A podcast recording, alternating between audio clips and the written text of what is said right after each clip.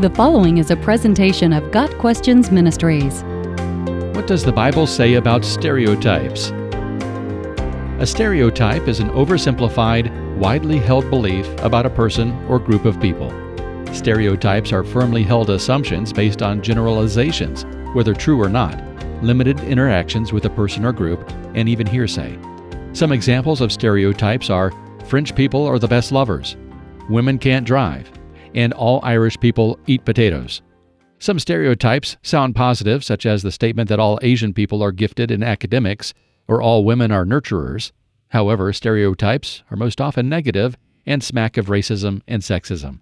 There's no question that racism and sexism are sinful, as both are motivated by hate or willful ignorance. Believers are called to love, not hate, and to be informed, not ignorant. Sometimes stereotypes contain a grain of truth, which is why they are used and accepted by so many people. The Apostle Paul quoted a pagan poet who stereotypically described the people of Crete. One of Crete's own prophets has said it Cretans are always liars, evil brutes, lazy gluttons. This saying is true. Titus 1 verses 12 and 13. Paul was not saying that such a blanket statement is universally applicable to every Cretan, only that Titus needed to be aware of the evil proclivities that existed within the culture where he ministered. Elsewhere, Paul says that the cross of Christ is a stumbling block to Jews and foolishness to Gentiles. 1 Corinthians 1 verse 23. Obviously, not every Jew stumbled at the gospel, and not every Gentile saw the message as foolish, or no one would ever be saved.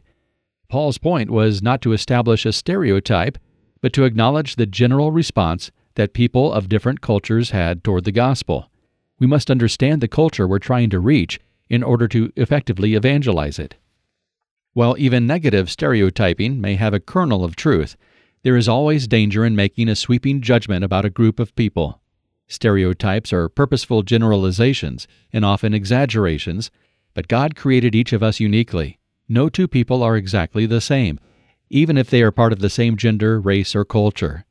A certain group may share a language, skin color, style of dress, or even the same mannerisms, habits, or speech patterns, such as the colloquial use of the word y'all, and such similarities can lead to stereotypes.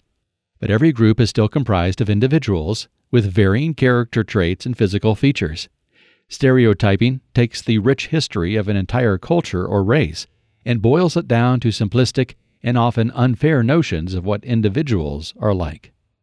Believers should always take stereotypes with a grain of salt. We must be aware of the proclivities, trends, and general characteristics of the people we minister to, but we should also strive to know people as individuals. When we hear a stereotype, we should recognize it as such and discern if it is fair or unfair, remembering that the Lord does not look at the things people look at. People look at the outward appearance, but the Lord looks at the heart. 1 Samuel 16, verse 7.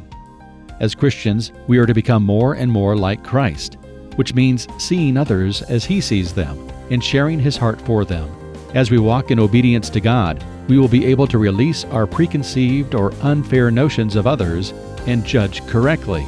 John 7, verse 24. Got Questions Ministry seeks to glorify the Lord Jesus Christ by providing biblical answers to today's questions. Online at GotQuestions.org.